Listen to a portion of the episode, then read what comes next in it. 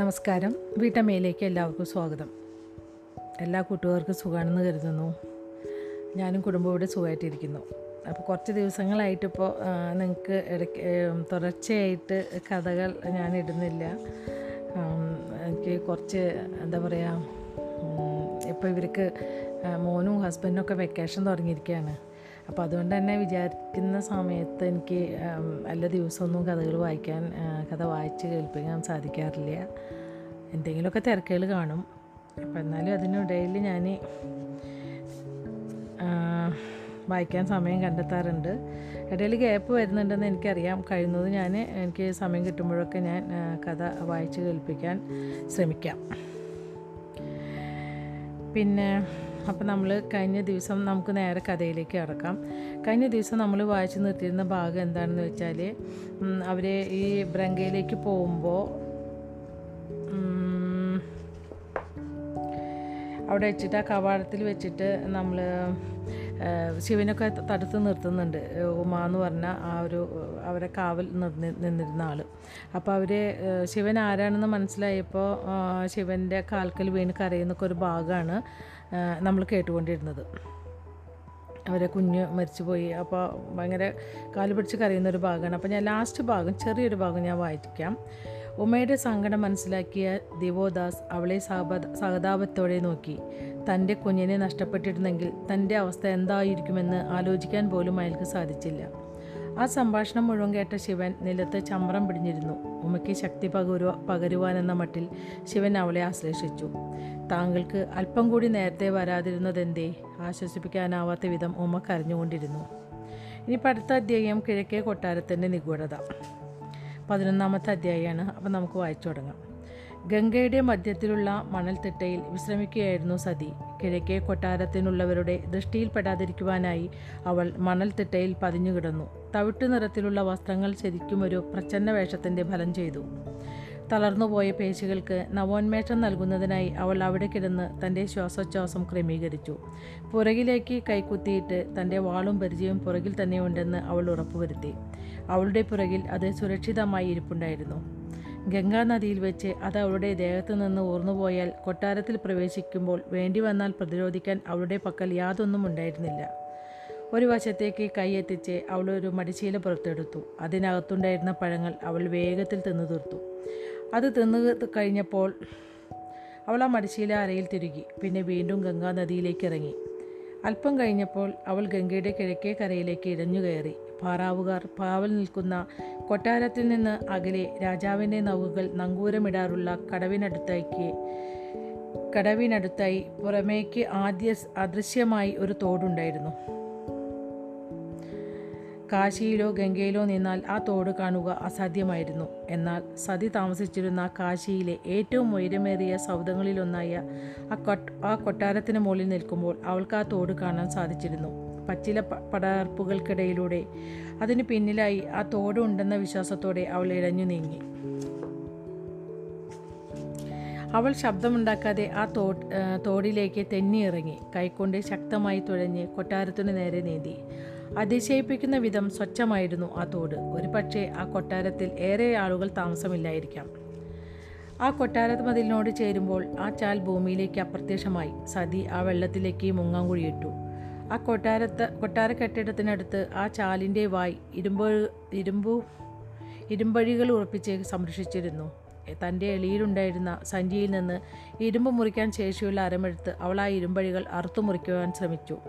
ശ്വാസം കിട്ടാതാവുമ്പോൾ മാത്രം അവൾ ജലോപരിതലത്തിൽ പ്രത്യക്ഷപ്പെട്ടു. വീണ്ടും വെള്ളത്തിൽ മുങ്ങിച്ചെന്ന് അവൾ ആ തുരുമ്പെടുത്ത് പഴക്കം ചെന്ന ഇരുമ്പഴികൾ അറുത്തു മാറ്റുന്ന പ്രവൃത്തി തുടർന്നു. അഞ്ച് തവണ ശ്വാസമെടുക്കുവാനായി ജലോപരിതലത്തിൽ പ്രത്യക്ഷപ്പെട്ട സതി അതിനിടയ്ക്ക് തന്റെ കയ്യിലുണ്ടായിരുന്ന അരങ്ങൊണ്ട് ഇരുമ്പഴികൾ മുറിച്ചു മാറ്റിയിരുന്നു. അകത്തേക്ക് നൂണ്ടിറങ്ങുവാൻ മതിയായ ഇടം അതിലൂടെ അവൾക്ക് ലഭിച്ചു. കൊട്ടാരത്തിന്റെ പടിഞ്ഞാറേ മതിൽക്കെട്ടിനടുത്ത് പ്രത്യക്ഷപ്പെട്ട സതി ചെന്നു കയറിയത് അത്യാകർഷകമായ ഒരു ഉദ്യാനത്തിലാണ്. ആ പ്രദേശം തീർത്തും വിജനമായിരുന്നു. ഒരു പക്ഷേ ആ ഭാഗത്തുകൂടെ ഓരോ കടന്നുകയറ്റക്കാരനെ അവർ പ്രതീക്ഷി പ്രതീക്ഷിക്കുന്നുണ്ടാവില്ല. നല്ല പതുപതുത്ത തഴച്ചു വളരുന്ന പുല്ലുകൊണ്ട് സമൃദ്ധമായിരുന്നു ആ ഭൂതലം. പൂക്കളും മരങ്ങളും യാതൊരു നിയന്ത്രണവും ഇല്ലാതെ വിധ- ഇല്ലാത്ത വിധം നിയന്ത്രണവും ഇല്ലാത്ത വിധം വന്യമായി തിങ്ങി വളർന്നു. ചിത്രോപ ചിത്രോപമ സുന്ദരം പ്രകൃതിദത്തം. ഉണങ്ങിയ ചുള്ളിക്കമ്പുകളിൽ ചവിട്ടാതിരിക്കാൻ പ്രത്യേകം ശ്രദ്ധിച്ച് സതി ആ ഉദ്യാനത്തിലൂടെ തിടുക്കപ്പെട്ടു നടന്നു. പാർശ്വഭാഗത്തുള്ള ഒരു പ്രവേശന ദ്വാരത്തിലെത്തിയ അവൾ അതിലൂടെ അകത്തു കടന്നു. ആ കട്ടോര കൊട്ടാരത്തിന്റെ ഭീഷണത അവളെ പതുക്കെ ഗ്രസിക്കുവാൻ തുടങ്ങി. തുടങ്ങിയിരുന്നു.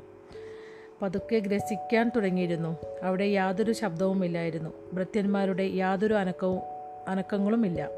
രാജകുടുംബത്തിലെ ആരുടെയും ആഹ്ലാദ സ്വരങ്ങളൊന്നും അവിടെ കേൾക്കാനില്ലായിരുന്നു. ഉദ്യാനത്തിൽ പക്ഷികളുടെ ശബ്ദമില്ല യാതൊന്നുമില്ല. ശൂന്യതയിലേക്ക് പ്രവേശിച്ചതുപോലെയാണ് അവൾക്ക് തോന്നിയത്. ഇടനാഴികളിലൂടെ അവൾ തിടുക്കപ്പെട്ടു നടന്നു. തന്നെ തടസ്സപ്പെടുത്തുവാനോ വെല്ലുവിളിക്കാനോ ആരുമില്ലാത്തത് അവൾക്ക് ആശ്വാസമേകി. ആഡംബരപൂർണമായ ആരും ഒരിക്കൽ പോലും താമസിച്ചിട്ടില്ലെന്ന് തോന്നിക്കുന്ന വിധത്തിലുള്ള ആ കൊട്ടാരത്തിലൂടെ അവൾ നടന്നു.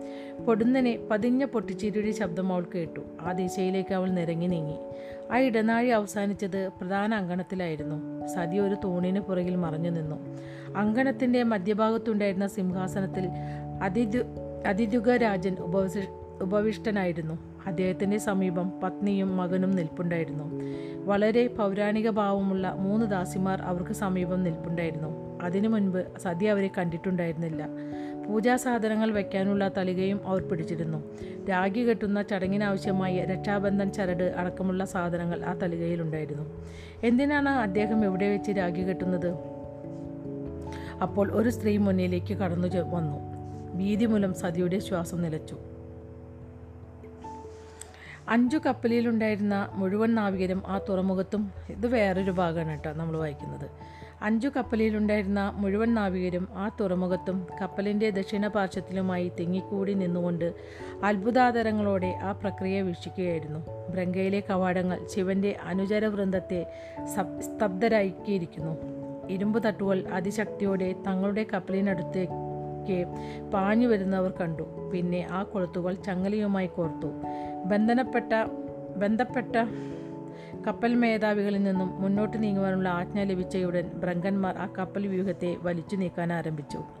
പ്രവാചന പ്രവേശന കവാടത്തിലെ കാര്യാലയത്തിനു നേരെ നോക്കിക്കൊണ്ട് ശിവൻ ഏറ്റവും പുറകിൽ നിൽപ്പുണ്ടായിരുന്നു.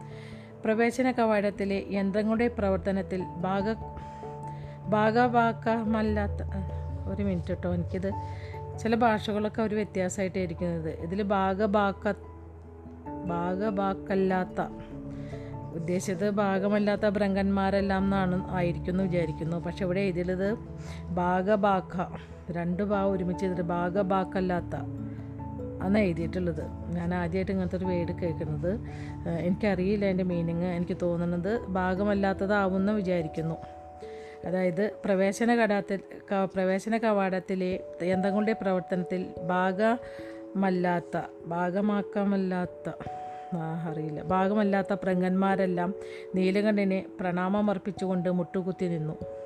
പക്ഷേ ഗർഭസ്ഥ ശിശുവിനെ പോലെ ചുമലിൽ ചാരി ഒടിഞ്ഞു തൂങ്ങി തകർന്നു കിടക്കുന്ന ഒരു സ്ത്രീയിലായിരുന്നു ശിവന്റെ കണ്ണുകൾ. അവൾ അപ്പോഴും കരഞ്ഞുകൊണ്ടിരുന്നു.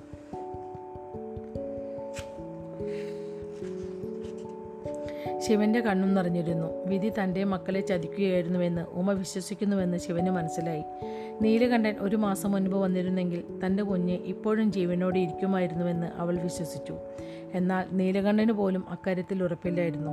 എനിക്ക് എന്ത് ചെയ്യാൻ കഴിയുമായിരുന്നു? അവൻ ഉമയെ തന്നെ ഉറ്റുനോക്കിക്കൊണ്ടു നിന്നു. പരിശുദ്ധ സരോവരമേ എനിക്ക് കരുത്തേകുക. ഞാൻ ഈ മഹാമാരിയുടെ മഹാമാരിയുമായി പോരാടാം. കരയിലുണ്ടായിരുന്ന ജോലിക്കാർക്ക് നിർദ്ദേശം ലഭിച്ചു. ഊർജം സംഭരിക്കുന്ന യന്ത്രങ്ങൾ അവർ പ്രവർത്തിപ്പിച്ചു. കപ്പുകൾ തിരിയാൻ തുടങ്ങി. കപ്പലുകൾ അതിവേഗം മുന്നോട്ട് നീങ്ങി. ഉമയുടെ രൂപം അതിവേഗം മറിയുന്നു കണ്ടപ്പോൾ ശിവൻ മന്ത്രിച്ചു ഞാൻ ഖേദിക്കുന്നു. ഇനി വേറൊരു ഭാഗമാണത് അതായത് സതിയുടെ കാര്യങ്ങളാണ് പറയുന്നത്.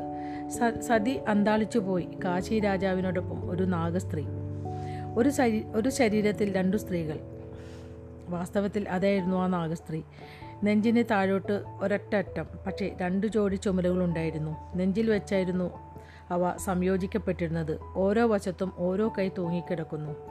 ആ നാഗസ്ത്രീക്ക് രണ്ട് ശിരസ്സുകളുണ്ടായിരുന്നു. ഒരു ശരീരം രണ്ടു കൈകൾ നാല് ചുമലുകൾ രണ്ടു തലകൾ. ശ്രീരാമദേവ എന്തൊരു നീച ജന്മമാണിത് ആ ശിരസുകൾ ഓരോന്നും ആ പൊതുശരീരത്തിൽ നിയന്ത്രണം സ്ഥാപിക്കുവാനായി പോരാടിക്കൊണ്ടിരിക്കുകയാണെന്ന് സതിക്ക് ഉടൻ മനസ്സിലായി. ഒരെണ്ണം വിധേയത്വമുള്ളതായിരുന്നു. അതിനും മുന്നോട്ട് വന്ന് രാജാവിന്റെ നീട്ടിപ്പിടിച്ച കയ്യിൽ രാഗി കെട്ടുകൊടുക്കുവാൻ ആഗ്രഹമുണ്ടായിരുന്നു. അതേസമയം വികൃതിയും ചാബല്യവുമർന്ന മറ്റേ ശിരസ് തന്റെ സഹോദരനെ കളിപ്പിക്കാനാണ് ആഗ്രഹിച്ചിരുന്നതിനാൽ പിന്നോട്ട് വലിഞ്ഞുകൊണ്ടിരുന്നു. മായ അതിദുഗൻ വിളിച്ചു.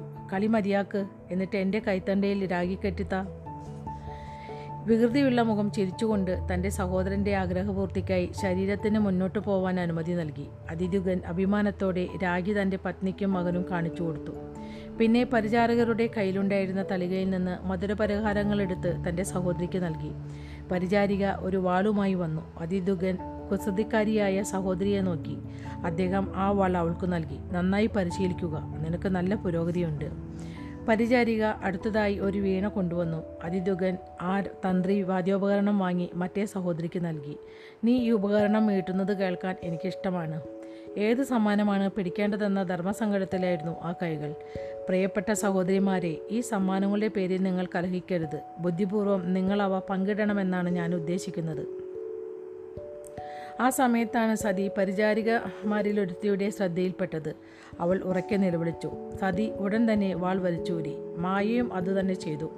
എന്നാൽ ആ രണ്ട് ശിരസുകളും ഒരു സമവായത്തിലെത്തിയില്ല. അവൾ സന്ദേഹിക്കുന്നത് പോലെ കാണപ്പെട്ടു. അവസാനം അവസാനം വിധേയത്വമുള്ള തല വിജയിച്ചു. അവൾ സഹോദരന്റെ പിന്നിലേക്ക് ഓടിച്ചെന്നു നിന്നു. അതിദുഗനും പത്നിയും മകനും തറയിൽ വേരുറച്ചതുപോലെ നിന്നു. അതിദുഗൻ അപ്പോഴും സതിയെ തന്നെ ഉറ്റുനോക്കിക്കൊണ്ടു നിന്നു.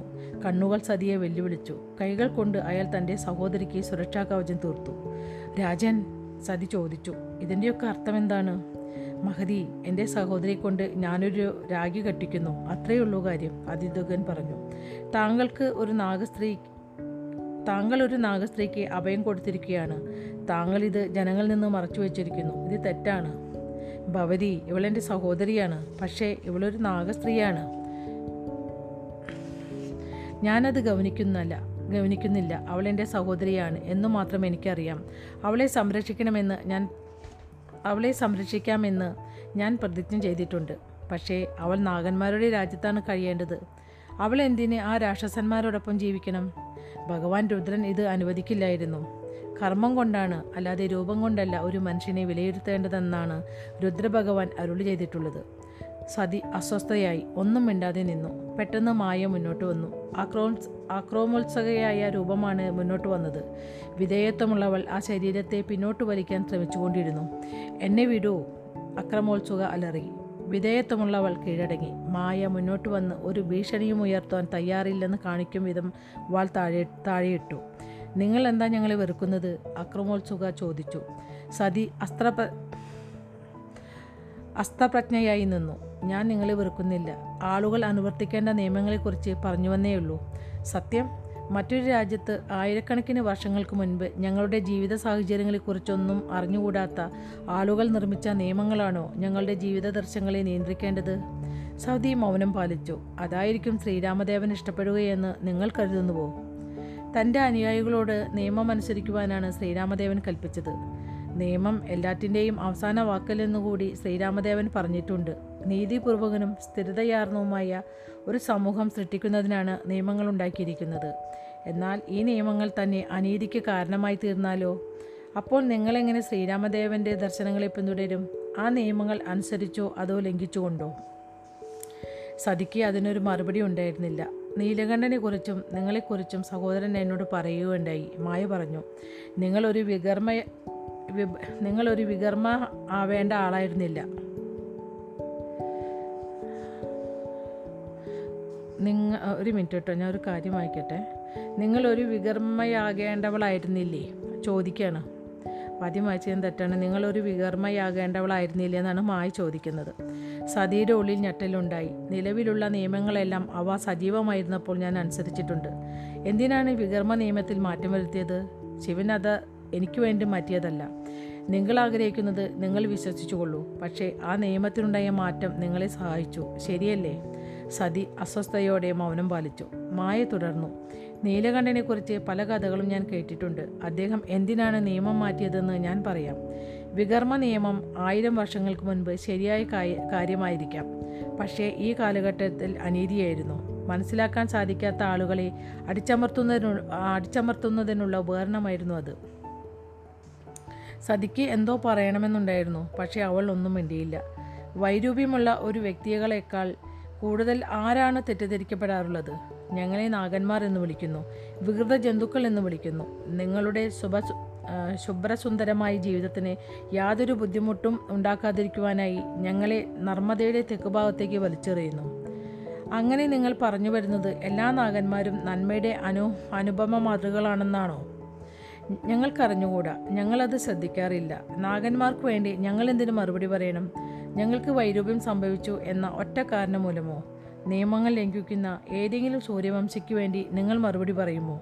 സതി ഒന്നും വേണ്ടിയില്ല ഈ മൂന്ന് പരിചാരികമാർ മാത്രം സഹചാരികളായി ഒറ്റപ്പെട്ടു കിടക്കുന്ന ഈ കൊട്ടാരത്തിൽ ഒറ്റയ്ക്ക് കഴിയുന്നു തന്നെ വലിയൊരു ശിക്ഷയല്ലേ?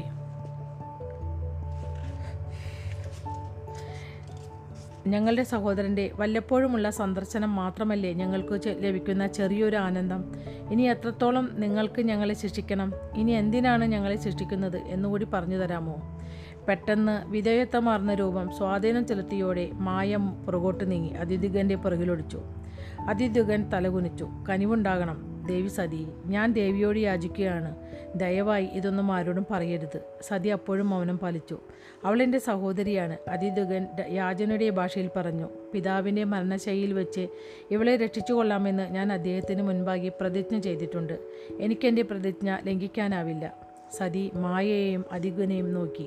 ജീവിതത്തിൽ ആദ്യമായിട്ടാണ് ഒരു നാഗവാദമുത ഒരു നാഗവാദമുഖത്തെ അഭിമുഖീകരിക്കേണ്ടി വരുന്നത്. അവർ അഭിമുഖീകരിച്ചിരുന്ന അനീതി എന്താണെന്ന് അവൾക്ക് കാണാൻ സാധിച്ചു. ഞാൻ അവളെ സ്നേഹിക്കുന്നു അതിഥകൻ പറഞ്ഞു ദയവുണ്ടാകണം ഞാനിതിനെക്കുറിച്ച് ആരോടും പറയുകയില്ല എന്ന് വാക്കു തരുന്നു. ശ്രീരാമദേവന്റെ പേരിൽ സത്യം ചെയ്യുമോ ദേവി?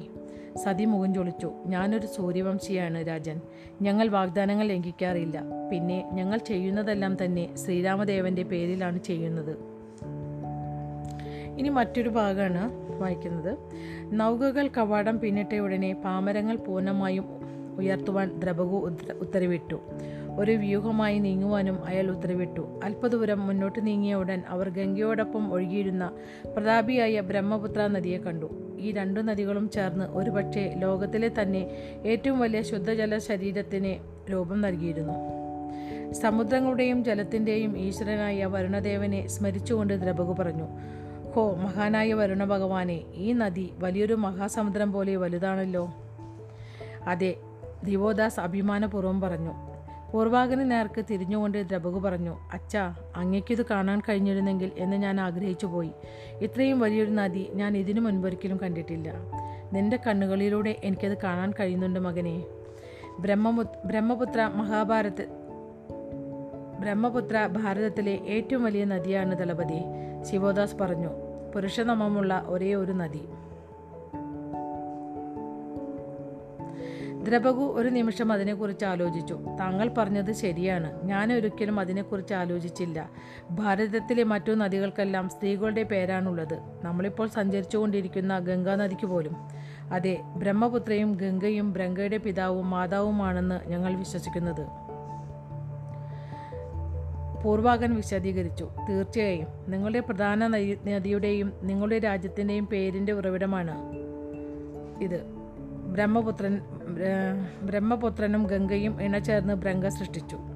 കൗതുകമുണർത്തുന്ന കാര്യം തന്നെ അച്ഛ ദ്രബകു പറഞ്ഞു. അയാൾ പിന്നെ ശിവ ദിവോദാസിനെ നേർക്കു തിരിഞ്ഞു. അത് സത്യമാണോ? അതെ. ബ്രംഗ നദിയിലൂടെ കപ്പലുകൾ പായ് വിടർത്തി രാജ്യത്തിന്റെ തലസ്ഥാന നഗരമായ ബ്രംഗയുടെ ഹൃദയമെന്ന് അർത്ഥം വരുന്ന ബ്രംഗഹൃദയിലേക്ക് നീങ്ങി. ആ നാവിക വ്യൂഹത്തെ നയിച്ചിരുന്ന നൗകയെ നിരീക്ഷിച്ചുകൊണ്ട് കപ്പലിന്റെ അമരത്ത് നിൽക്കുകയായിരുന്നു പർവതേശ്വരൻ. ആനന്ദമായി നിർദ്ദേശിച്ചതുപോലെ മുന്നിലെ നൗകയിൽ നിന്ന് മധ്യത്തിലെ നൗകയിലേക്ക് ഒരു നൂൽ വലിച്ചു കെട്ടുന്ന കാര്യം നടക്ക നടപ്പാക്കപ്പെട്ടു. ആ ആശയത്തിന്റെ ഉജ്ജ്വലമായ ലാളിത്യം ആ സേനാനായകനെ അത്ഭുതപ്പെടുത്തി. സർവസൈന്യാധിപരെ പർവതേശ്വരൻ തിരിഞ്ഞു നോക്കിയപ്പോൾ ആനന്ദമായി തന്റെ പുറകിൽ നിൽക്കുന്നത് അദ്ദേഹം കണ്ടു. നല്ല തണുപ്പ് തണുപ്പുണ്ടായിരുന്നതിനാൽ ഒരു നീലൻ അംഗവസ്ത്രം കൊണ്ട് അവൾ പുതച്ചിരുന്നു. കുമാരി പർവതേശ്വരൻ പറഞ്ഞു ക്ഷമിക്കണം ഭവതി കടന്നു വന്നത് ഞാൻ അറിഞ്ഞില്ല. അത് സാരമില്ല ചെറു പുഞ്ചിരിയോടെ ആനന്ദമായി പറഞ്ഞു. എനിക്ക് മൃദുലമായ കാലുകളാണുള്ളത്. പർവതേശ്വരൻ തലയാട്ടിക്കൊണ്ട് എന്തോ പറയാൻ ഒരുങ്ങിയെങ്കിലും ഒന്ന് സന്ദേഹിച്ചു. എന്താണത് സേനാപതി? കുമാരി പർവതേശ്വരൻ പറഞ്ഞു ഭവതിയുമായി പോരാടണമെന്ന് ഞാൻ പറഞ്ഞത് ഭവതിയെ അപമ അപമാനിക്കുവാനായിരുന്നില്ല. മെലൂഹയിൽ അത് ഒരു സഖ്യത്തിന്റെ പ്രതീകമാണ്. സഖ്യം നമ്മുടെ ബന്ധത്തെ അങ്ങ് മുഷിപ്പിക്കുന്ന വിധമാക്കുന്നു സേനാപതി. പർവതേശ്വരൻ മൗനം പൂണ്ടു. ശരി താങ്കൾ എന്നെ ഒരു സുഹൃത്തായി പരിഗണിക്കുകയാണെങ്കിൽ ആനന്ദമായി പറഞ്ഞു. ഒരുപക്ഷെ താങ്കൾക്ക് എന്റെ ഒരു ചോദ്യത്തിനുള്ള ഉത്തരം തരാൻ സാധിക്കുമായിരിക്കും. തീർച്ചയായും ജീവിതകാലം മുഴുവനും ബ്രഹ്മചര്യം അനുഷ്ഠിക്കാമെന്ന് എന്തുകൊണ്ടാണ് താങ്കൾ പ്രതിജ്ഞ എടുത്തത്? അത് വലിയൊരു കഥയാണ് രാജകുമാരി. അത് കേൾക്കാനായി എത്ര സമയം വേണമെങ്കിലും ചെലവിടാൻ ഞാൻ ഒരുക്കമാണ്. എഴുന്നൂറ്റി അൻപത് വർഷങ്ങൾക്ക് മുൻപ് മെലൂഹയിലെ ജനങ്ങൾ ശ്രീരാമദേവൻ ദേവൻ സ്ഥാപിച്ച നിയമങ്ങളിൽ മാറ്റം വരുത്തുന്നതിന് അനുകൂലമായി അഭിപ്രായ നിർണയം നടത്തി. അതിലെന്താ കുഴപ്പം? നീതിക്ക് വേണ്ടി നിയമങ്ങളിൽ മാറ്റം വരുത്താമെന്ന് ശ്രീരാമദേവൻ തന്നെ പറഞ്ഞിട്ടുണ്ടല്ലോ. അതെ അദ്ദേഹം അങ്ങനെ പറഞ്ഞിട്ടുണ്ട്. പക്ഷേ ഈ വിശേഷപ്പെട്ട മാറ്റം നീതിയുക്തമായിരുന്നില്ല. ഞങ്ങളുടെ മൈഗ എന്നറിയപ്പെടുന്ന ബാലപാലന സംവിധാനത്തെക്കുറിച്ച് കേട്ടിട്ടുണ്ടാവുമല്ലോ അല്ലേ? ഈ ബാലപാലന സംവിധാനം ഓക്കെ. ഞങ്ങളുടെ മൈഗ എന്നറിയപ്പെടുന്ന ബാലപാലന സംവിധാനത്തെക്കുറിച്ച് കേട്ടിട്ട് കേട്ടിട്ടുണ്ടാവുമല്ലോ അല്ലേ? ഇതാണ് വായിച്ചത്. ബാലപാലന ചില വാക്കുകൾ പറയുമ്പോൾ എനിക്ക് പെട്ടെന്നൊരു പിടികിട്ടണില്ല ഉണ്ട്. വാന്തമായി പറഞ്ഞു ഒരമ്മ തന്റെ കുഞ്ഞിനെ ഇനി ഒരിക്കലും കാണാനാവാത്ത വിധം വിട്ടുകൊടുക്കുകയാണ് എന്ന കാര്യം ഏതൊരമ്മയ്ക്കും മനസ്സിലാക്കാൻ കഴിയാത്ത ഒരു കാര്യമാണ്. എന്നാൽ പർവതേശനുമായി ഒരു തർക്കത്തിൽ ഏർപ്പെടുവാൻ അവൾ ആഗ്രഹിച്ചിരുന്നില്ല. ആട്ടെ അതിൽ എന്തു തരത്തിലുള്ള മാറ്റമാണ് വരുത്തിയത്? ആഭിജാത കുടുംബത്തിലെ കുഞ്ഞുങ്ങളെ മൈഗ സംവിധാനത്തിലെ പൊതുശേഖരത്തിലേക്ക് വിട്ടുകിടക്കേണ്ടതില്ല എന്ന വിധത്തിൽ ആ നിയമം ഭേദഗതി ചെയ്തു. അവരെ വേറെ പാർപ്പിക്കുവാനും പതിനാറ് വയസ്സാവുമ്പോൾ അവരെ സ്വന്തം മാതാപിതാക്കളുടെ അടുത്ത് തിരിച്ചെത്തിക്കുവാനുള്ള സംവിധാനമുണ്ടാക്കി. അപ്പോൾ സാധാരണക്കാരുടെ കുട്ടികൾക്കോ? ഈ നിയമ ഭേദഗതി അവർക്ക് ബാധകമല്ല. അത് ന്യായമല്ല. അത് തന്നെയാണ് എന്റെ പിതാമഹൻ സത്യധ്വജ പ്രഭുവും ചിന്തിച്ചത്. നിയമം ഭേദഗതി ചെയ്യുന്നതിൽ തെറ്റില്ല. എന്നാൽ ശ്രീരാമദേവൻ സ്ഥാപിച്ച മാറ്റാൻ കഴിയാത്തൊരു നിയമമുണ്ട്. അതായത് നിയമം എല്ലാവർക്കും ബാധകമായിരിക്കണം. സാധാരണ ജനത്തിനും കുലീനർക്കും വെവ്വേറെ നിയമങ്ങൾ പാടില്ല. അത് തെറ്റാണ്. ഞാൻ സമ്മതിക്കുന്നു. പക്ഷേ താങ്കളുടെ പിതാമഹൻ ആ മാറ്റത്തെ എതിർത്തില്ലേ? അദ്ദേഹം എതിർത്തു. പക്ഷേ അതിനെ എതിർത്തത് അദ്ദേഹം മാത്രമായിരുന്നു. അതിനാൽ ആ മാറ്റം നടപ്പായി. അത് കഷ്ടമായി. ശ്രീരാമദേവന്റെ ധാർമ്മികത ധാർമ്മികതയ്ക്ക് കളങ്കമേൽപ്പിച്ച ഈ അഴിമതിക്കെതിരായി തനിക്കും മൈകയിൽ നിന്ന് ദത്തെടുക്കപ്പെട്ട തന്റെ പിന്തുടർച്ചക്കാർക്കും കുഞ്ഞുങ്ങൾ ജനിക്കയില്ലെന്ന് പിതാമഹൻ പ്രതിജ്ഞയെടുത്തു തന്റെ വംശത്തിലെ പിന്തുടർച്ചക്കാരെ മുഴുവൻ നിതാന്തമായി ബാധിക്കുന്ന വിധത്തിലുള്ള ഒരു പ്രതിജ്ഞയെടുക്കുവാൻ സത്യധ്വജ പ്രഭുവിന് ആരാണ് അധികാരം നൽകിയതെന്ന് ആനന്ദമായി ആലോചിച്ചു. പക്ഷേ അവളൊന്നും പറഞ്ഞില്ല. ആ പ്രതിജ്ഞ ആദരപൂർവം പാലിക്കുന്നു. അഭിമാനപൂർവം നെഞ്ചുയർത്തിപ്പിടിച്ചുകൊണ്ട് പർവതേശ്വരൻ പറഞ്ഞു. ആനന്ദമയി നെടുവേർപ്പിട്ടുകൊണ്ട് നദീതീരത്തേക്ക് കൊടും കാടിനു നേരെ കണ്ണുകളയച്ചു കനത്ത ചളി കലങ്ങി ഒഴുകിക്കൊണ്ടിരിക്കുന്ന ബ്രങ്ക നദിയിലേക്ക് പർവതേശ്വരൻ തന്റെ ദൃഷ്ടി തിരിച്ചുവിട്ടു. ജീവിതത്തിന്റെ പ്രവർത്തനം വിചിത്രം തന്നെ. പർവതേശ്വരൻ പർവതേശ്വരന്റെ നേർക്ക് തിരിഞ്ഞു നോക്കാതെ ആനന്ദമയി പറഞ്ഞു. വിദേശ രാജ്യത്ത് നടന്ന അനീതിക്കെതിരെ ഇരുന്നൂറ്റി അൻപത് വർഷങ്ങൾക്ക് മുൻപ് നല്ലവനായ ഒരു മനുഷ്യൻ പ്രതികരിച്ചു. ഇന്ന് അതേ വിപ്ലവം തന്നെ എനിക്കെതിരെ അനീതി ഉയർത്തുന്നു. ആനന്ദമയ്യെ നോക്കുന്നതിനായി പർവതേശ്വരൻ തിരിഞ്ഞു. അവളുടെ മനോഹരമായ മുഖത്തേക്ക് ചുണ്ടിലൊരു നേർത്ത പുഞ്ചിരിയുമായി അദ്ദേഹം തറപ്പിച്ചു നോക്കി. പിന്നെ തലയാട്ടിക്കൊണ്ട് അദ്ദേഹം നദിയുടെ നേർക്ക് തന്നെ തിരിഞ്ഞു നിന്നു. അപ്പോൾ ഈ ഒരു അധ്യായം ഇവിടെ തീർന്നിരിക്കുകയാണ്. ഇനിയിപ്പോൾ അടുത്ത അധ്യായത്തിന്റെ പേര് ബ്രംഗയുടെ ഹൃദയം. അത് ഞാൻ നാളെ അല്ലെങ്കിൽ അടുത്ത ദിവസം നിങ്ങൾക്ക് വായിച്ച് കേൾപ്പിക്കാം. ഇതുവരെ ക്ഷമയോടെ കേട്ടുകൊണ്ടിരുന്ന എന്റെ എല്ലാ കൂട്ടുകാർക്കും നന്ദി നമസ്കാരം.